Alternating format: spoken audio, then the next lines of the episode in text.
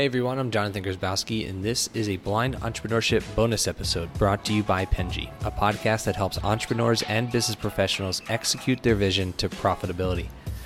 On today's episode is another masterclass series from Penji directly on our Facebook Live. Make sure you go and head over to our Facebook and like us, which is www.facebook.com forward slash dot Penji. That's D O T P E N J I. We record every Tuesday at 10 a.m. EST, last about 30, 45 minutes or so. And on today's episode in particular, we talk about startup do's and don'ts, the startup funding do's and don'ts.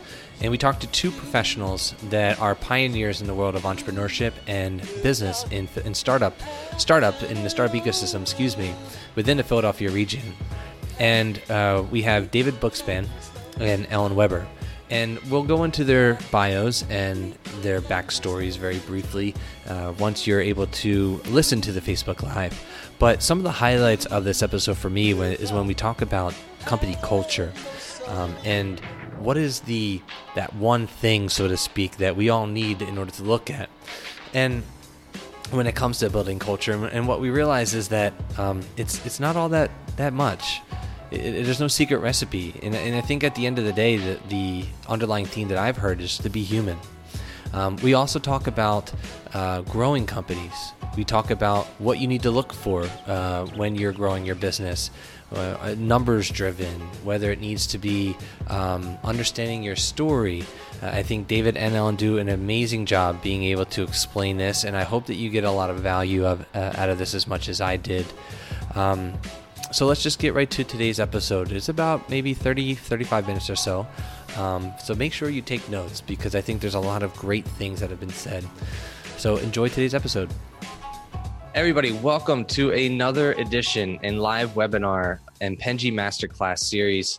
Uh, this is a webinar series that's going to be talking about the startup uh, funding, the do's and the don'ts. My name is Jonathan Grzybowski. I'm one of the co-founders here at Penji, and the moderator. Don't know if I'm the most qualified for this position because uh, the caliber of talent that we have today on the panel. But today I'm joined with Ellen Weber. She's a she's passionate about innovation and helping build great companies in the Philadelphia region. She's the executive director of Temple uh, University's Fox School of Business, Innovation, and Entrepreneurship Institute, and an assistant professor of entrepreneurship. She's part of Mid Atlantic Diamond Ventures and the executive director of Robin Hood Ventures, a leading angel group helping to fuel startup growth in the greater Philadelphia region.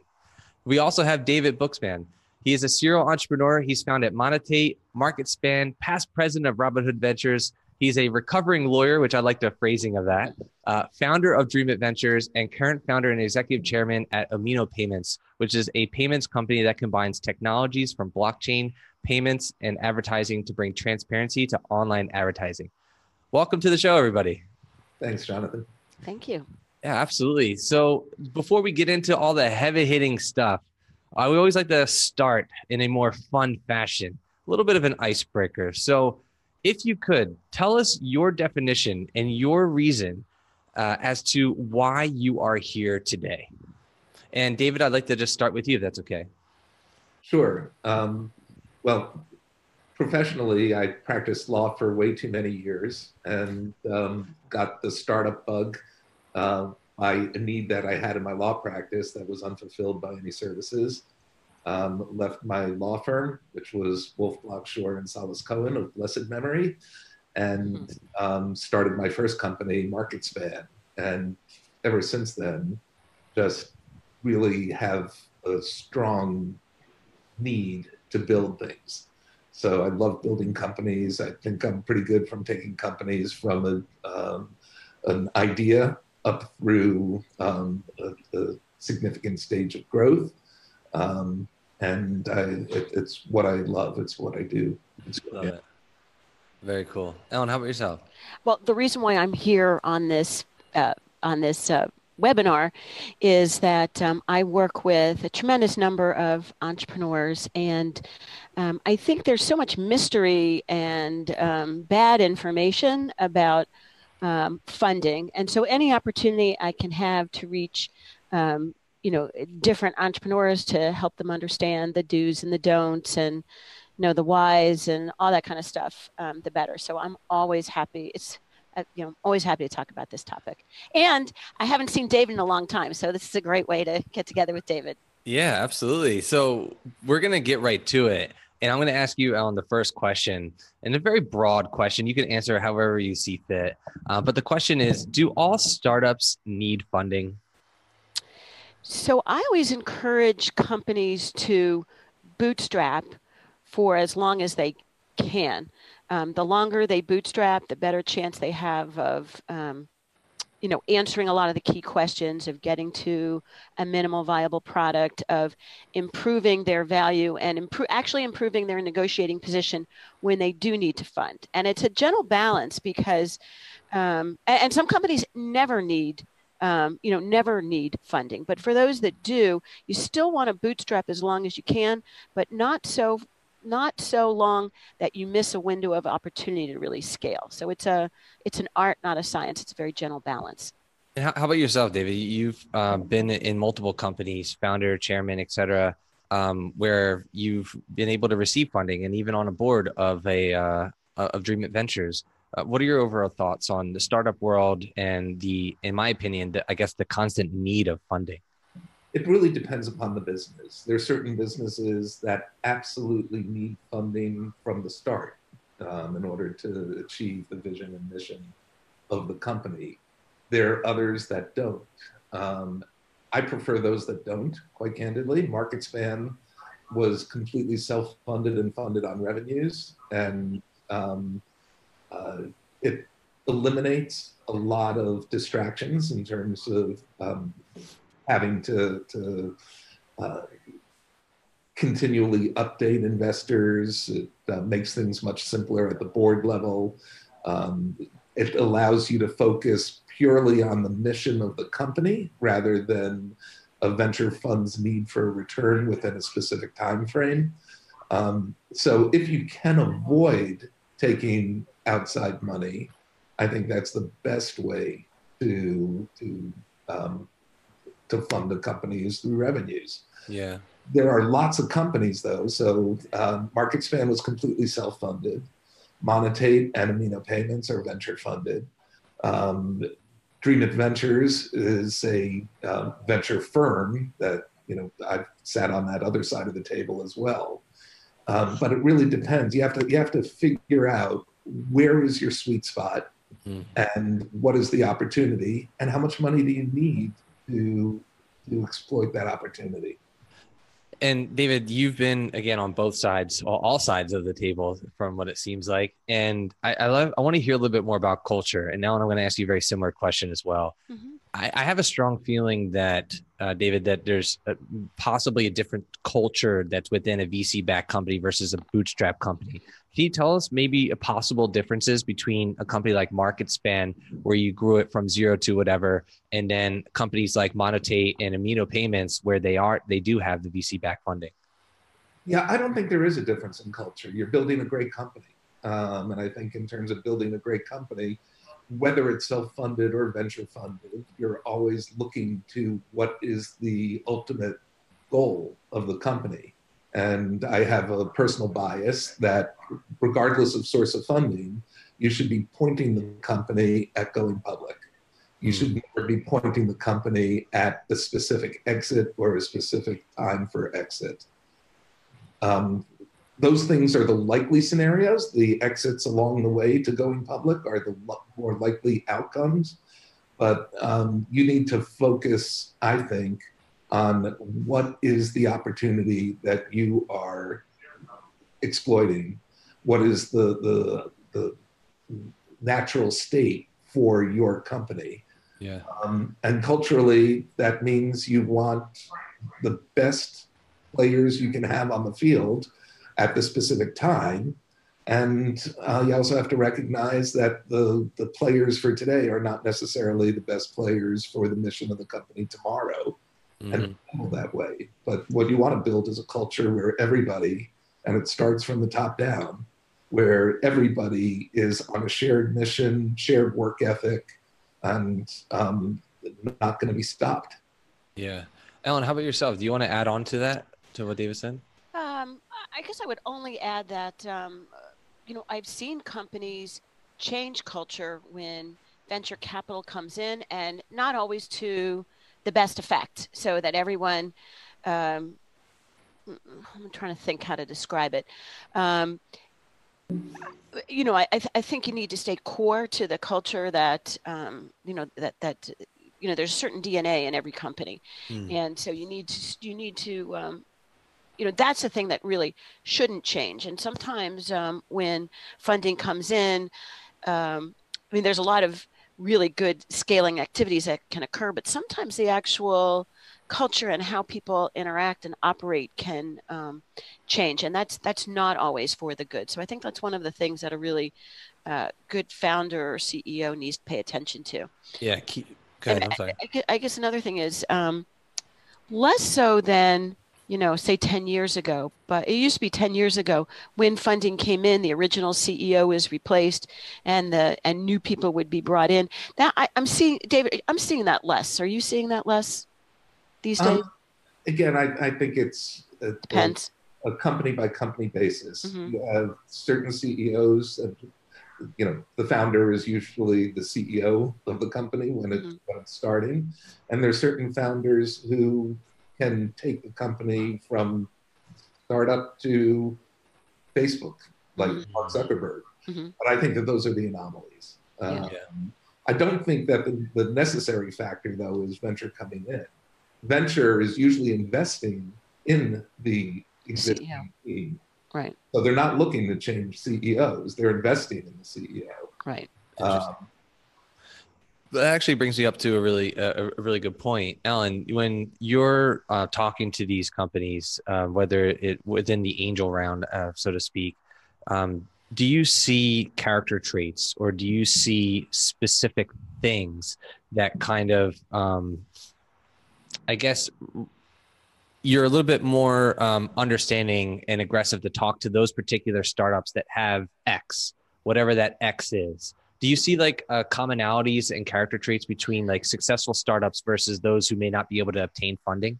Sure. Well i mean so um, you know people always talk about um, you know team and then the market and then the product when we're looking to invest. And so um, you know the the you know the right team and particularly the ceo is one of the things that we really look at. And so we're looking at someone who really deeply understands their domain. We're looking at someone who's um, open to new information and knows how to use that information, who understands financials, who understands what their strengths and weaknesses are, and can fill in the gaps with other people on the team. Um, so that's you know. Uh, you know that that's from a team perspective. Um, I mean, we've not invested in some companies because it was clear that the uh, the team was not adaptive or flexible or coachable. Um, hmm and then you know in terms of market you know are they looking at a market that's um, you know unique definable uh, large enough um, to you know to you know to support growth and, and scalability? And the product's actually you know the least of the things that we look at because the product is the thing that tends to change the most. Um, you know it's it's always it, it's always being adapted and changed and pivoted based on new information from the market. So as long as it, as long as the um, team really understands the, the market and what their goals are then they can always change the product um, you know features and functions to to match you know wh- where the where the market's going.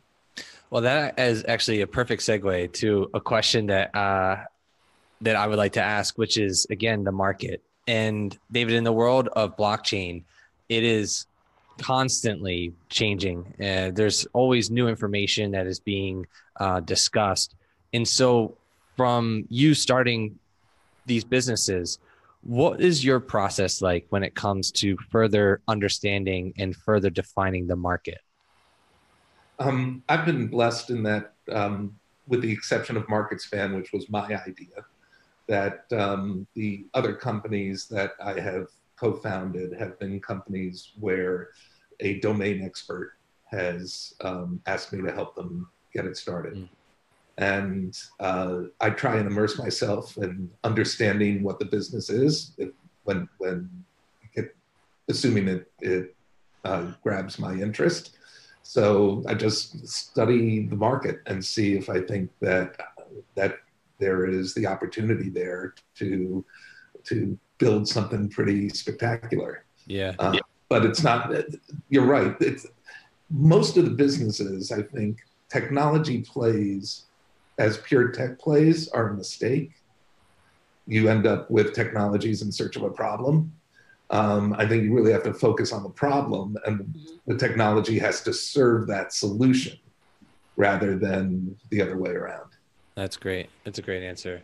Um, I know that you posted, um, I guess, a, a, year or so ago now, uh, an article on your on Twitter about uh, pitches, and it's kind of just like the.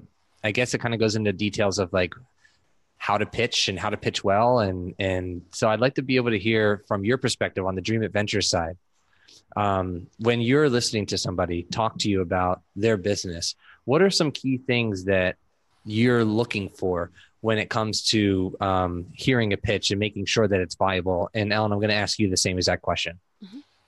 Yeah. Um, first and foremost is domain expertise. And second is, well, it's not necessarily, these are co equal passion about the problem and the solution.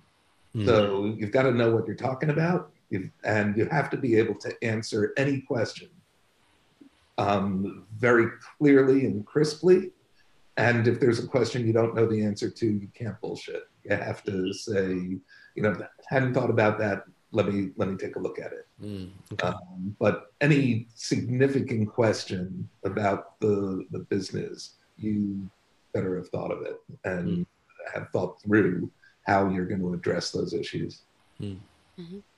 So my you know my response would be almost word for word what david just said you know it, it is it's it's passion it's domain expertise it's being able to answer questions if you were to dive down a level uh, beyond that i would say you have to be able to describe the problem that you're solving and the market opportunity in a way that you allow the investor to dream alongside you. You need to have a story.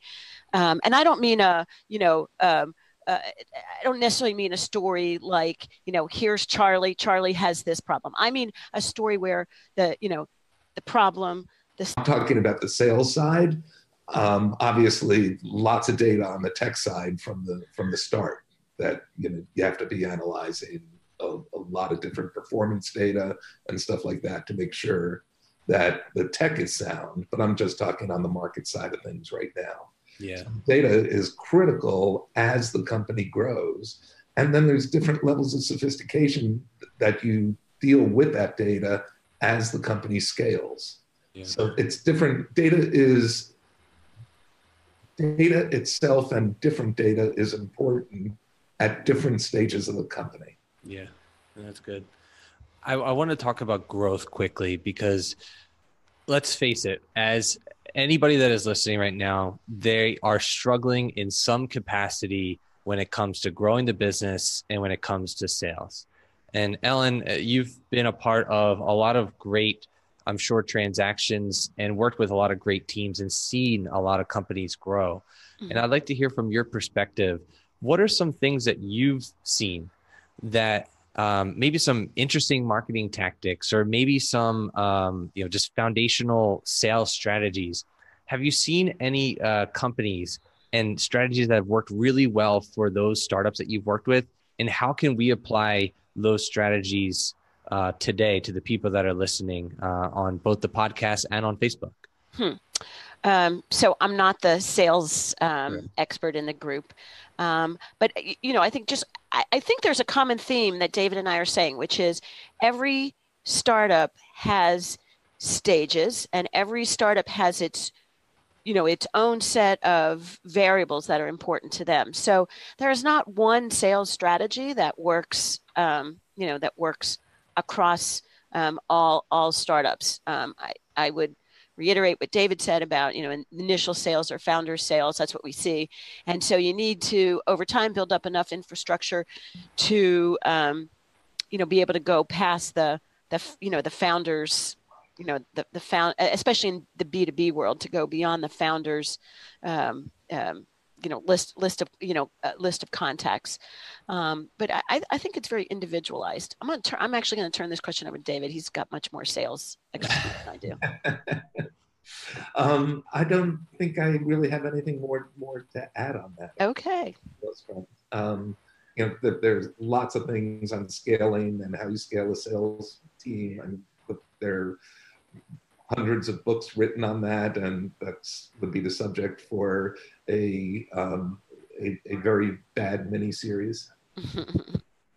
yeah, it's it's it can be stressful for sure. Um, the, the two of you have have solidified yourself as um, professionals, experts within the Philadelphia region, and I'd say pioneers in the world of entrepreneurship. The two of you, and it's an absolute honor to have you both on the show to share your expertise but Philadelphia is a common theme that we all have. And uh, we we call this place home. Uh, we call this place uh, where we work. And so I'd like to hear from your perspective. Do you guys believe that Philadelphia is a great place to grow uh, uh, grow your business? And uh, I'll take whoever whoever wants to go first with that one. Yeah, obviously I do. Um, I've built all of my companies that I've been involved with have all been Philly-based companies. Um, there, you do have to be nimble. So, for example, the, the customers, most of the customers for Amino are um, in the advertising world, and the center of the advertising world is New York. So mm-hmm. we're in New York several times a week. Um, we have an office in New York. Our, our sales office is in New York. Um, but we've also successfully recruited engineers from New York, spectacular engineers from New York. And uh, my co-founder, Will, uh, Will Luttrell, um, has a great recruiting uh, device, which is he takes people to see his house in Northern Liberties mm-hmm. who are from New York. And, you know, it's a very nice house for the price of a one bedroom apartment in New York yeah.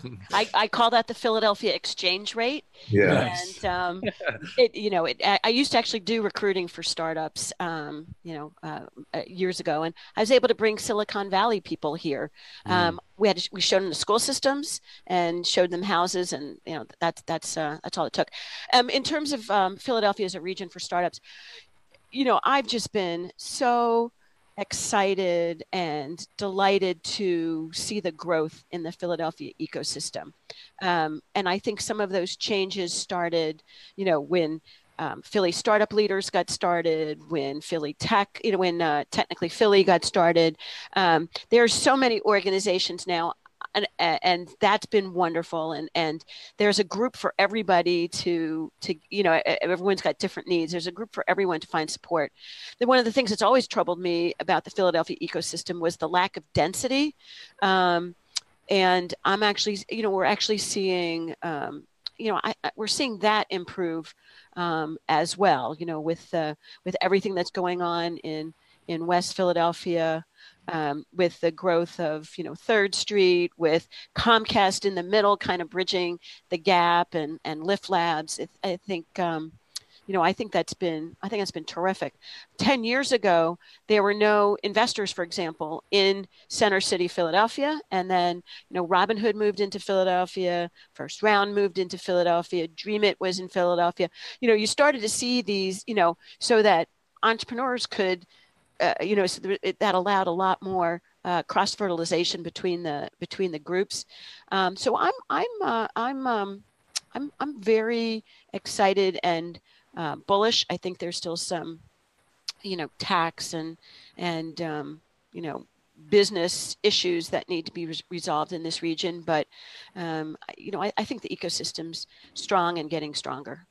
I think it's a really cool uh, idea to bring somebody from New York who probably lives in like a 200 square foot home and to be able to see probably the same exact pricing, if not uh, a little bit less, and to be able to see an actual home. That is a really, really good idea. Uh, so appreciate that that small nugget right there. Mm-hmm. And Ellen, as a as an academic yourself, mm-hmm. there has to be a tangible thing that we can learn from, whether it's a book or a presentation or maybe just a good story. Mm-hmm. Uh, does anything come to mind when uh, when I ask that? and how can uh, and whatever that thing is can you tell us what it is and or things um, and and and how we could apply that whatever that is to our businesses today hmm. well i mean there are certainly a tremendous number of good books out there and so off the top of my head you know um, Brad Brad Feld has a book called How to Be um, as Smart as Your Lawyer or Your VC. And for anyone who's raising money, you need to read that. He brilliantly goes through uh, uh, it's a little long. The book, book's a little long in the tooth now. They, they need to keep updating it, but they kind of go through clause by clause um, the the items in deal terms that VCs um, you know that VCs put in, and they'll say things like, you know, if your VC is arguing about this, run because that's not important, or um, this may sound really punitive, but that's that's standard. So you know, just you know, that's the way it is. So I find that book to be really, um, you know, really excellent. You know, books on lean startup. I think everyone is reading. Um, you know, I, am trying to think what some of my personal other favorites are, but I, I really like Brad. For someone who's about to go out and raise funding, I think reading Brad Feld's book is the you still need to hire an excellent deal attorney, but you can save yourself a lot of money and mistakes by reading up and getting knowledgeable before you meet with that attorney. Mm. David, how about yourself? Is there anything that that you've read in the past or currently reading or watched that um, really helped you be able to mold who you are today? Yeah, there are, are lots and lots of books, um, but I, I want to riff for a moment on the point that Ellen made because Brad's book, both Venture Deals and How to Be as Smart as Your Your uh, as the VC, are, are really I think required reading. Um, but even then, the founder is at a huge disadvantage in negotiating a deal. Mm. So this is what VCs do all day, every day. As a founder, you may do this once, twice, maybe, maybe three or four times during the course of a single company. Um, the what you hear all the time is, well, we're just going to use the standard documents and this plain vanilla, and there's nothing, you know, the, the VCs will say there's nothing unusual in the documents. Well, those documents were developed by the NVCA, the National Venture Capital Association. Mm-hmm. They weren't developed by the National Founders Association. And there are lots of ways that those documents protect the, the venture capitalists at the cost of the founders. And in many instances, that's just fine uh, because that's the deal you're making when you're taking money. In other instances, I think it is profoundly unfair. And if you do not um, really understand the documents or work with somebody who really understands the documents and what they mean, there are serious repercussions that you had never never seen coming uh, down the line for you.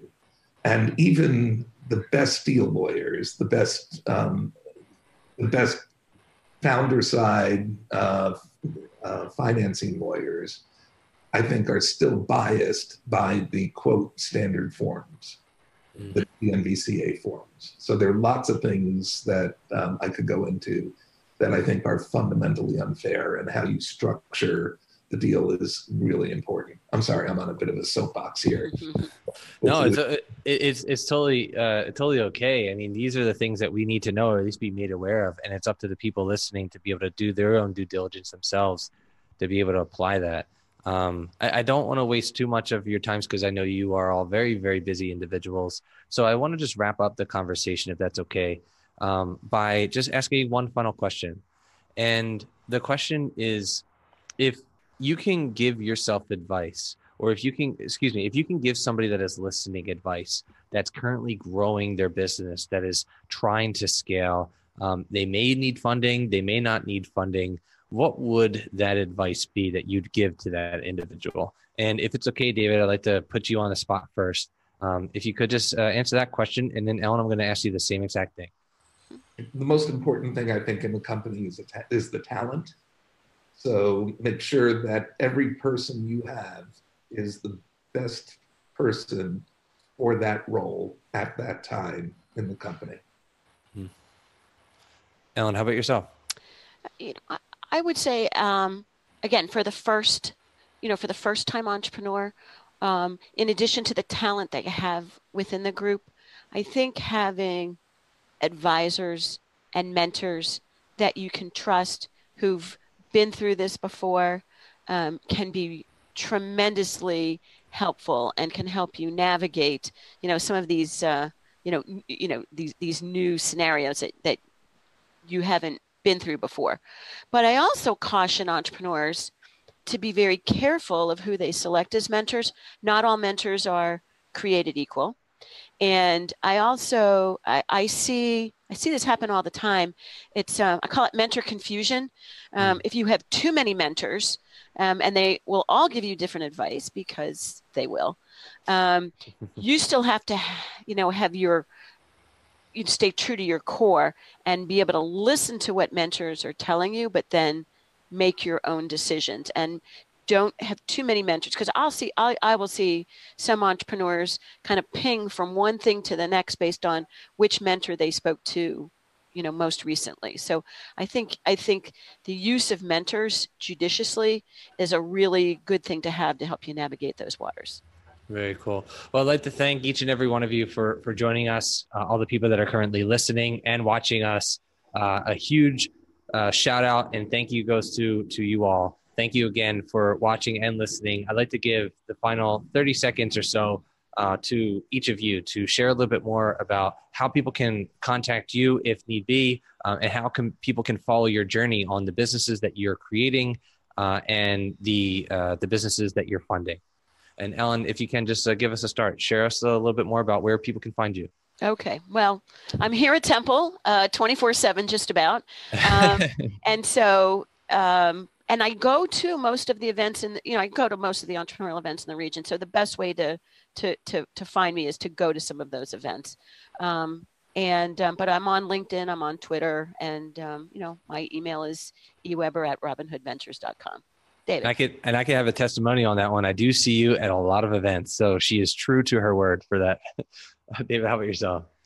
Well, I am much less um, visible at, at events these days. I'm heads down on Amino, and that's really taking um, all of all of my time.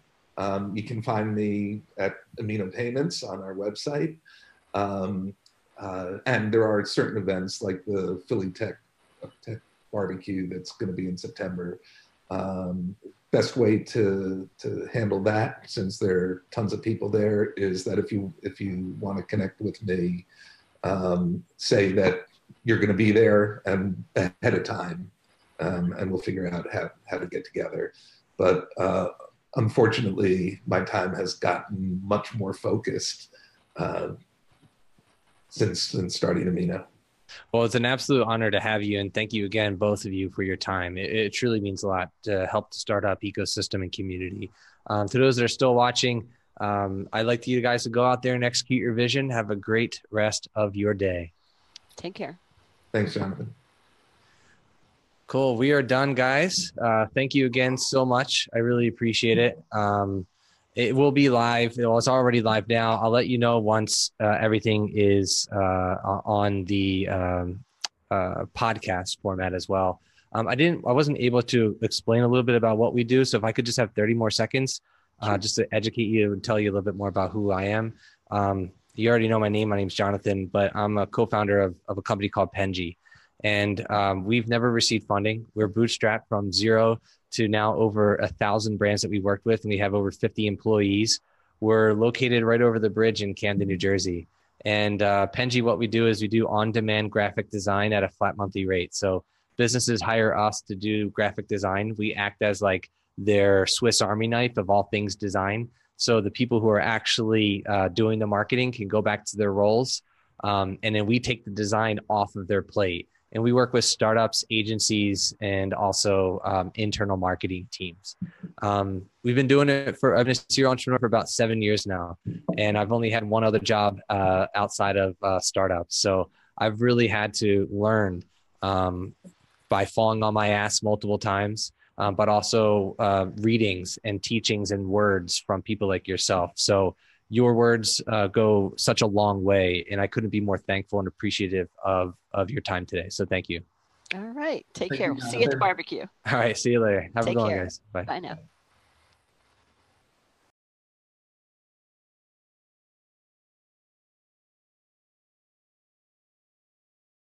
Live here. It's gonna be connecting soon.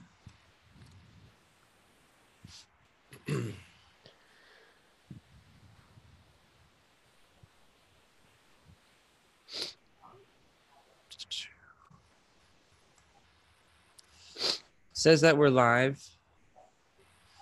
And I just want to make sure that we are so, so we can make sure that we're getting the best possible experience on the planet. And we are live. So, everybody, welcome to another edition and live webinar and Penji Masterclass series.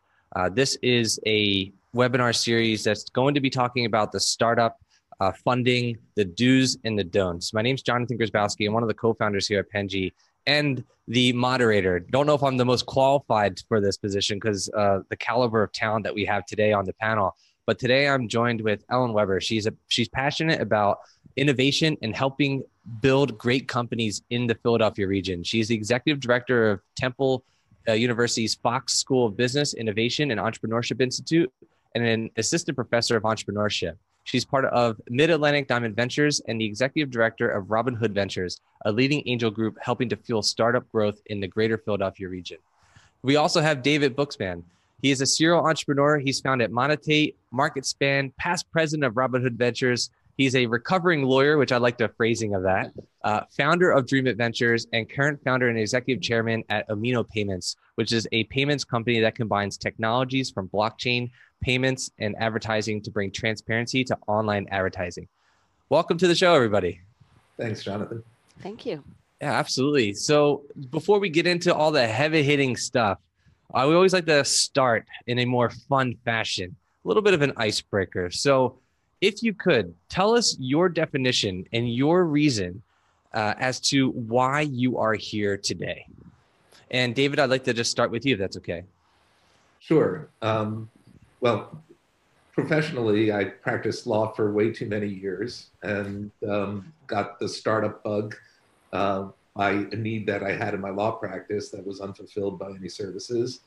Um, left my law firm, which was Wolf Block Schorr and Solis-Cohen of blessed memory, and um, started my first company, MarketSpan. And ever since then, just really have a strong need to build things. So I love building companies. I think I'm pretty good from taking companies from a, um, an idea up through um, a, a significant stage of growth. Um, and I, it, it's what I love. It's what I do. It's, Love it. Very cool. Ellen, how about yourself?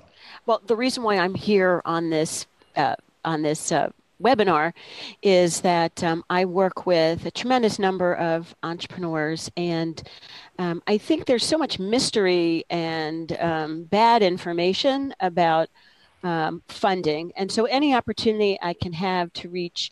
Um, you know, different entrepreneurs to help them understand the do's and the don'ts, and know the whys and all that kind of stuff. Um, the better. So I'm always happy. It's uh, you know, always happy to talk about this topic. And I haven't seen David in a long time, so this is a great way to get together with David. Yeah, absolutely. So we're going to get right to it. And I'm going to ask you, Ellen, the first question, and a very broad question. You can answer however you see fit. Uh, but the question is Do all startups need funding? So I always encourage companies to bootstrap for as long as they can. Um, the longer they bootstrap, the better chance they have of, um, you know, answering a lot of the key questions of getting to a minimal viable product, of improving their value and improve, actually improving their negotiating position when they do need to fund. And it's a gentle balance because, um, and, and some companies never need um, you know, never need funding. But for those that do, you still want to bootstrap as long as you can, but not so not so long that you miss a window of opportunity to really scale. So it's a it's an art, not a science. It's a very gentle balance. How, about yourself, David? You've uh, been in multiple companies, founder, chairman, et cetera, um, where you've been able to receive funding and even on a board of a uh, of DreamIt Ventures. Uh, what are your overall thoughts on the startup world and the, in my opinion, the, I guess the constant need of funding? It really depends upon the business. There are certain businesses that absolutely need funding from the start um, in order to achieve the vision and mission of the company. There are others that don't.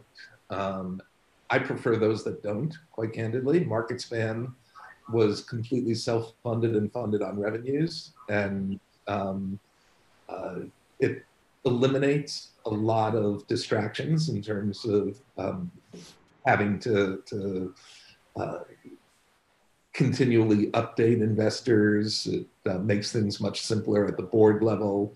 Um, it allows you to focus purely on the mission of the company rather than a venture fund's need for a return within a specific time frame. Um, so if you can avoid taking outside money, I think that's the best way to to um, to fund the companies through revenues. Yeah. There are lots of companies though. So um, MarketSpan was completely self-funded. Monetate and Amino Payments are venture funded. Um, DreamIt Ventures is a uh, venture firm that you know I've sat on that other side of the table as well. Um, but it really depends. You have to you have to figure out where is your sweet spot mm-hmm. and what is the opportunity and how much money do you need to to exploit that opportunity and David, you've been again on both sides, all sides of the table, from what it seems like. And I, I love, I want to hear a little bit more about culture. And now I'm going to ask you a very similar question as well. Mm-hmm. I, I, have a strong feeling that, uh, David, that there's a, possibly a different culture that's within a VC-backed company versus a bootstrap company. Can you tell us maybe a possible differences between a company like MarketSpan, where you grew it from zero to whatever, and then companies like Monetate and Amino Payments, where they are they do have the VC back funding?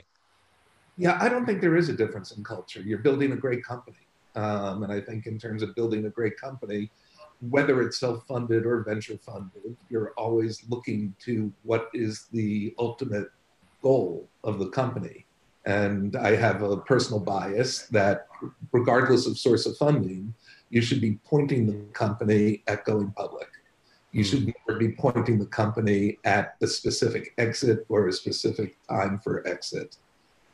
Um, those things are the likely scenarios. The exits along the way to going public are the more likely outcomes. But um, you need to focus, I think, on what is the opportunity that you are exploiting, what is the, the, the natural state for your company. Yeah. Um, and culturally, that means you want the best players you can have on the field at the specific time. And uh, you also have to recognize that the, the players for today are not necessarily the best players for the mission of the company tomorrow mm-hmm. and that way. But what you want to build is a culture where everybody, and it starts from the top down, where everybody is on a shared mission, shared work ethic, and um, not going to be stopped. Yeah. Ellen, how about yourself? Do you want to add on to that, to what David said? Um, I guess I would only add that, um, you know, I've seen companies change culture when venture capital comes in and not always to the best effect so that everyone um, i'm trying to think how to describe it. Um, you know I, I, th- I, think you need to stay core to the culture that um, you know that that you know there's a certain dna in every company. Mm. and so you need to you need to um, you know that's the thing that really shouldn't change. And sometimes um, when funding comes in um, i mean there's a lot of really good scaling activities that can occur, but sometimes the actual culture and how people interact and operate can um, change, and that's that's not always for the good. So I think that's one of the things that a really uh, good founder or CEO needs to pay attention to. Yeah, keep, ahead, I, I, I, guess another thing is um, less so than you know, say 10 years ago, but it used to be 10 years ago when funding came in, the original CEO was replaced and the, and new people would be brought in. That I, am seeing, David, I'm seeing that less. Are you seeing that less these um, days? Um, again, I, I think it's a, Depends.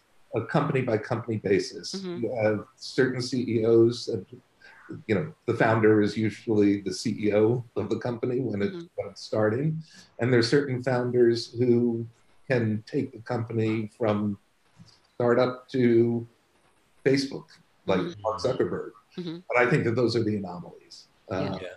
I don't think that the, the necessary factor, though, is venture coming in. Venture is usually investing in the existing CEO. team. Right. So they're not looking to change CEOs; they're investing in the CEO. Right. Um, that actually brings me up to a really a, really good point, Ellen. When you're uh, talking to these companies, uh, whether it within the angel round, uh, so to speak, um, do you see character traits or do you see specific things that kind of um, i guess you're a little bit more um, understanding and aggressive to talk to those particular startups that have x whatever that x is do you see like uh, commonalities and character traits between like successful startups versus those who may not be able to obtain funding sure well i mean so um, you know, people always talk about, um, you know, team and then the market and then the product when we're looking to invest. And so, um, you know, the, the, you know, the right team and particularly the CEO is one of the things that we really look at. And so we're looking at someone who really deeply understands their domain. We're looking at someone who's um, open to new information and knows how to use that information, who understands financials, who understands what their strengths and weaknesses are, and can fill in the gaps with other people on the team. Um, so that's you know. Uh, you know that that's from a team perspective. Um, I mean, we've not invested in some companies because it was clear that the uh, the team was not adaptive or flexible or coachable. Um, hmm and then you know in terms of market you know are they looking at a market that's um, you know unique definable uh, large enough um, to you know to support you know to support growth and, and scalability? And the product's actually you know the least of the things that we look at because the product is the thing that tends to change the most.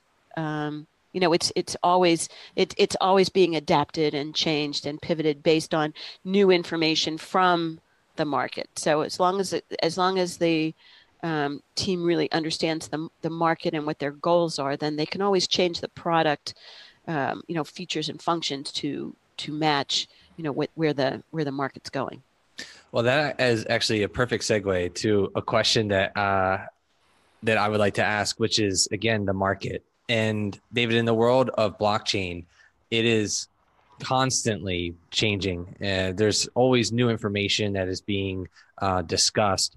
And so, from you starting these businesses, what is your process like when it comes to further understanding and further defining the market?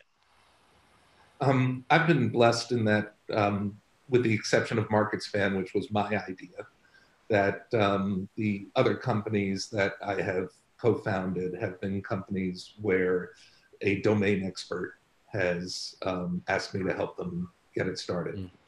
And uh, I try and immerse myself in understanding what the business is if, when when it, assuming it it uh, grabs my interest. So I just study the market and see if I think that that there is the opportunity there to to build something pretty spectacular. Yeah. Uh, yeah. But it's not. You're right. It's most of the businesses. I think technology plays as pure tech plays are a mistake. You end up with technologies in search of a problem. Um, I think you really have to focus on the problem, and mm-hmm. the technology has to serve that solution rather than the other way around. That's great. That's a great answer. Um, I know that you posted, um, I guess, a, a, year or so ago now, uh, an article on your on Twitter about uh, pitches, and it's kind of just like the. I guess it kind of goes into details of like how to pitch and how to pitch well, and and so I'd like to be able to hear from your perspective on the DreamIt Venture side.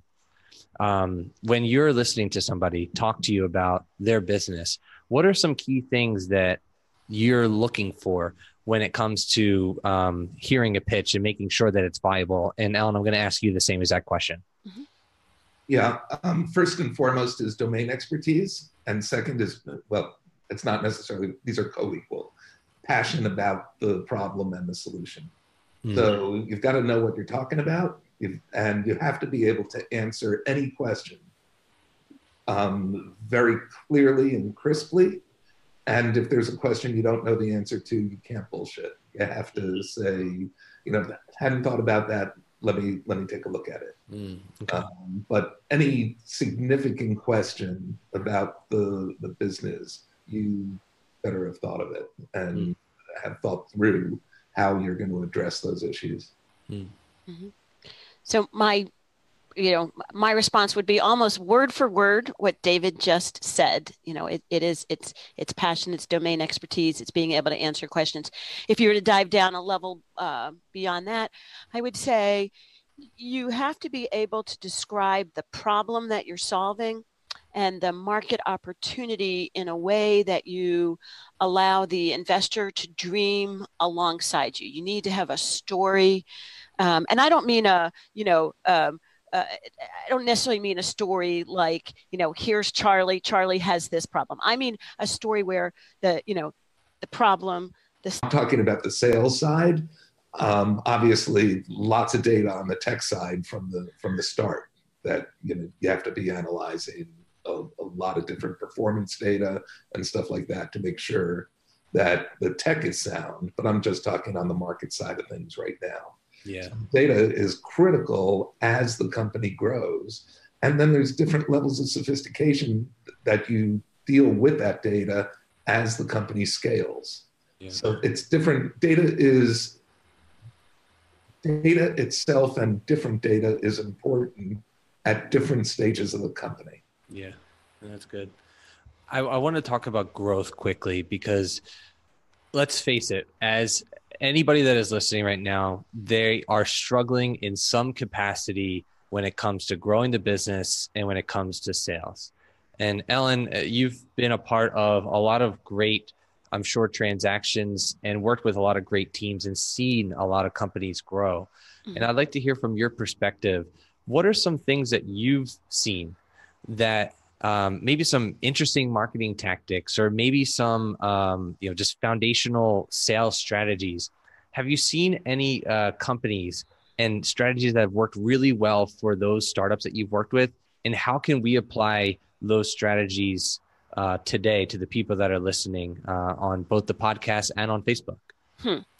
um, so i'm not the sales um, expert in the group um, but you know, I think just I, I think there's a common theme that David and I are saying, which is every startup has stages, and every startup has its you know its own set of variables that are important to them. So there's not one sales strategy that works um, you know that works across um, all all startups. Um, I, I would reiterate what David said about, you know, initial sales or founder sales. That's what we see. And so you need to, over time, build up enough infrastructure to, um, you know, be able to go past the, the, you know, the founders, you know, the, the found, especially in the B2B world to go beyond the founders, um, um, you know list list of you know uh, list of contacts um, but I, I think it's very individualized i'm going to i'm actually going to turn this question over to david he's got much more sales experience than i do um, I don't think I really have anything more more to add on that. Okay. Um, you know, there's lots of things on scaling and how you scale a sales team, and there are hundreds of books written on that, and that's would be the subject for a um, a, a very bad mini series. yeah, it, it's it can be stressful for sure. Um, the, the two of you have have solidified yourself as um, professionals, experts within the Philadelphia region, and I'd say pioneers in the world of entrepreneurship. The two of you, and it's an absolute honor to have you both on the show to share your expertise. But Philadelphia is a common theme that we all have and uh, we we call this place home. Uh, we call this place uh, where we work. And so, I'd like to hear from your perspective. Do you guys believe that Philadelphia is a great place to grow uh, uh, grow your business?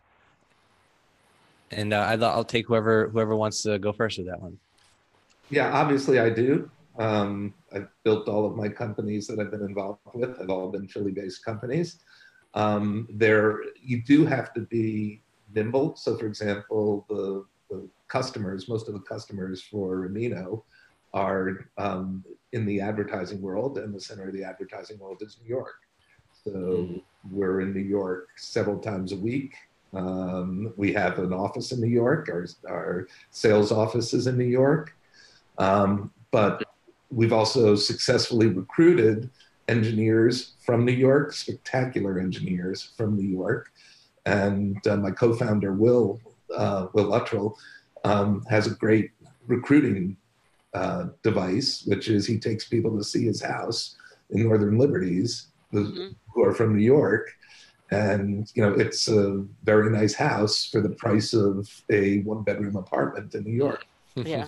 I, I call that the philadelphia exchange rate. Yeah. And um, it you know it, I, used to actually do recruiting for startups um, you know uh, uh, years ago. And i was able to bring silicon valley people here.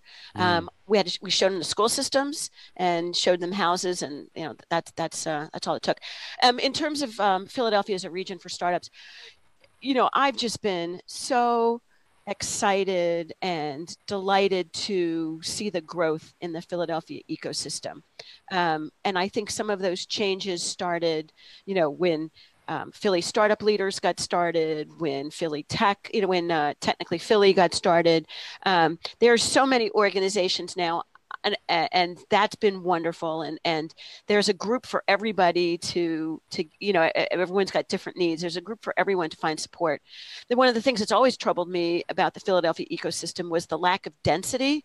Um, and i'm actually you know we're actually seeing um, you know I, I, we're seeing that improve um, as well you know with uh, with everything that's going on in in west philadelphia um, with the growth of you know Third Street, with Comcast in the middle, kind of bridging the gap, and and Lift Labs. It, I think. Um, you know, I think that's been I think that's been terrific.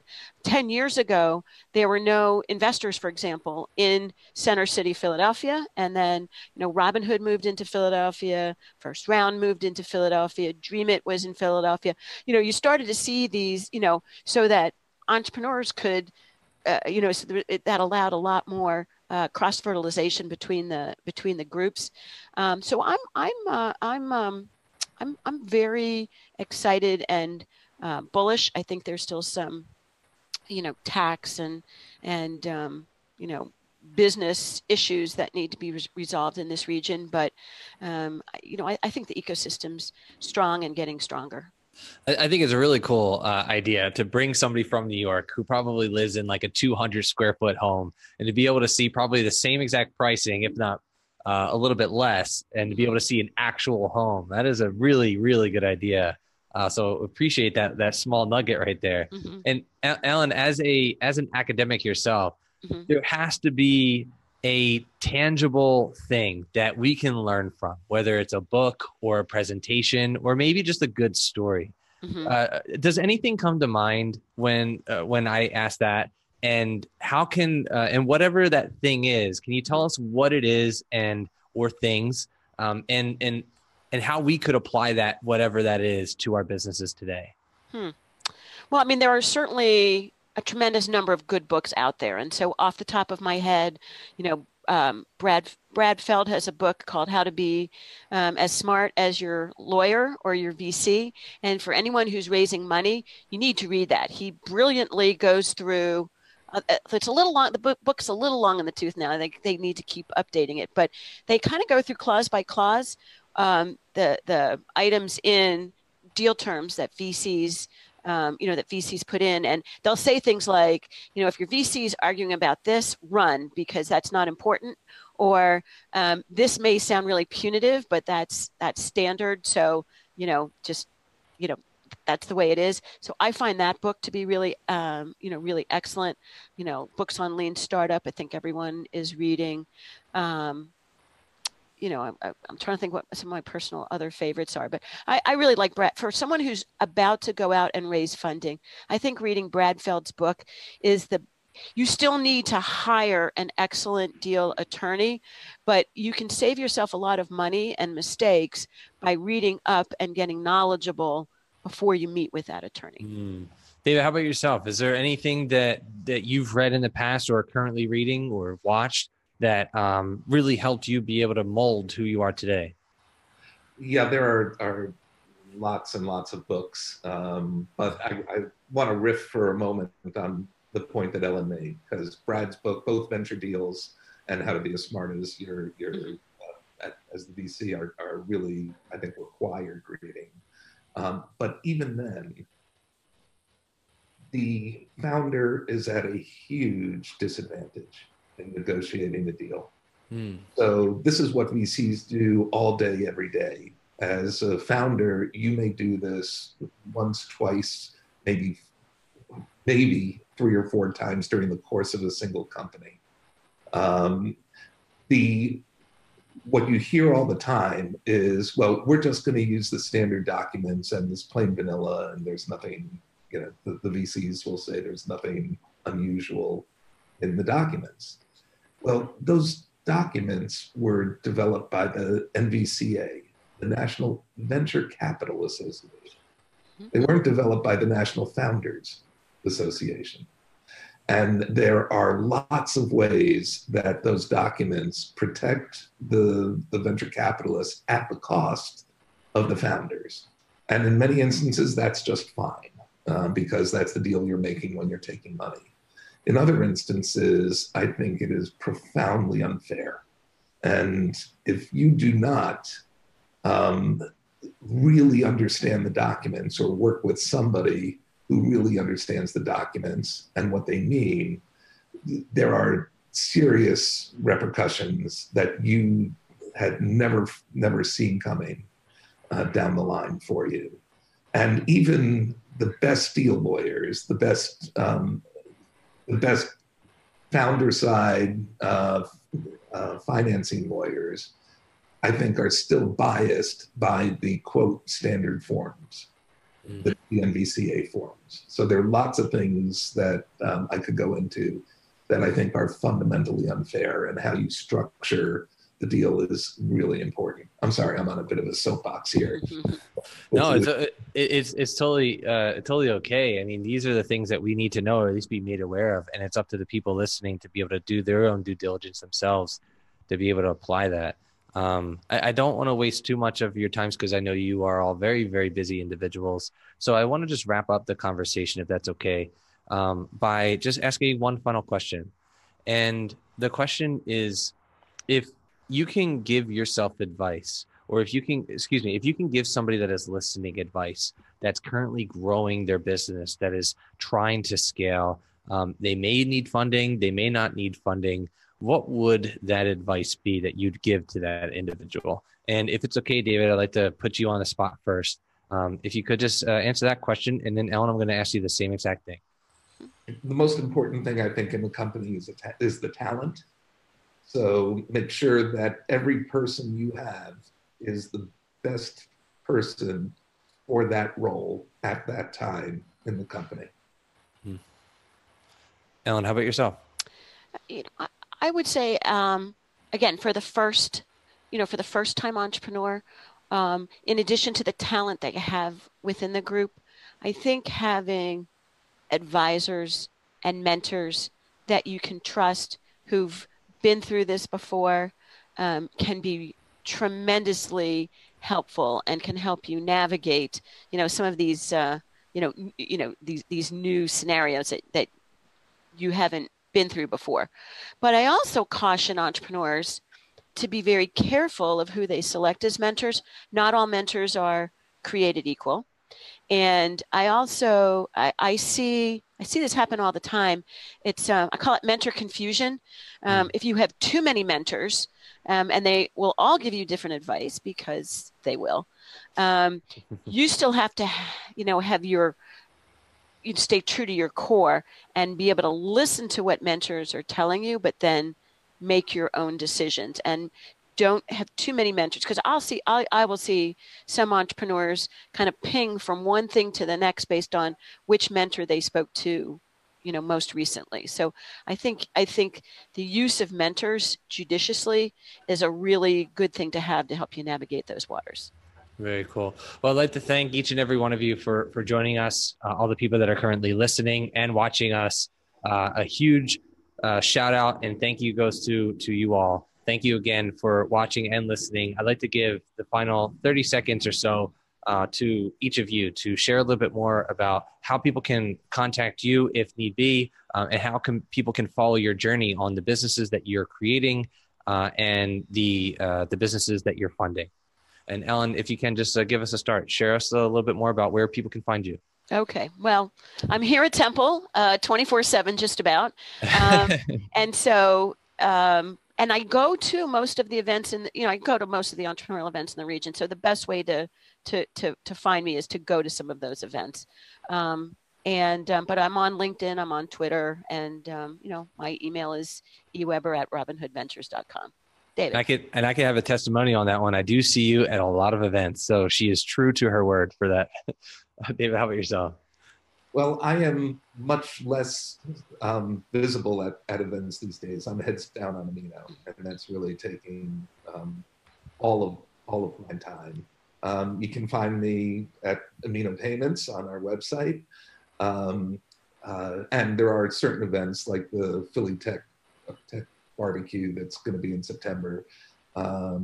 Best way to to handle that since there are tons of people there is that if you if you want to connect with me um, say that you're going to be there and ahead of time um, and we'll figure out how, how to get together.